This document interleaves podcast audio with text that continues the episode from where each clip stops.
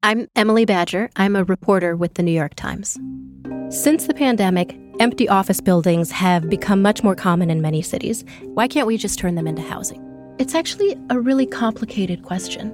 To answer this question, you have to find a developer trying to turn an office building into apartments, ride a rickety elevator to the 30th floor of a construction site to see the interior guts of a building finds an expert in incandescent light bulbs who can explain to you how they fundamentally change office buildings.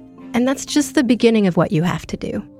When you subscribe to the New York Times, you are sending reporters like me out into the world to ask questions of dozens of different experts, to go and visit places most people don't get to go, to try to come back with answers, and then turn all of that into something that anyone can understand. If you'd like to become a subscriber, head to nytimes.com slash subscribe. You need to see the animated floor plans in this piece. From the New York Times, I'm Michael Barbaro. Here's what you need to know today. The Times reports that Indonesia has become the newest epicenter of the pandemic, surpassing India and Brazil to become the country with the world's highest count of new infections.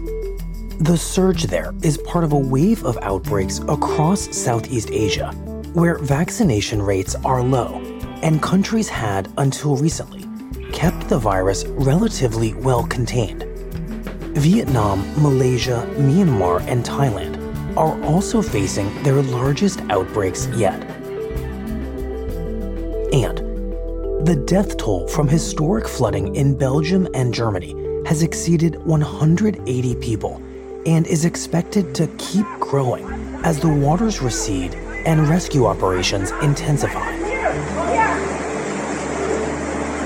German meteorologists called it the worst flooding in at least 500 years. Es ist erschreckend. Ich will fast sagen, die deutsche Sprache kennt kaum Worte für die Ver On Sunday, German Chancellor Angela Merkel met with survivors, telling them, quote, that the German language has no words for the devastation. That's it for today. I'm Michael Barbaro. See you tomorrow.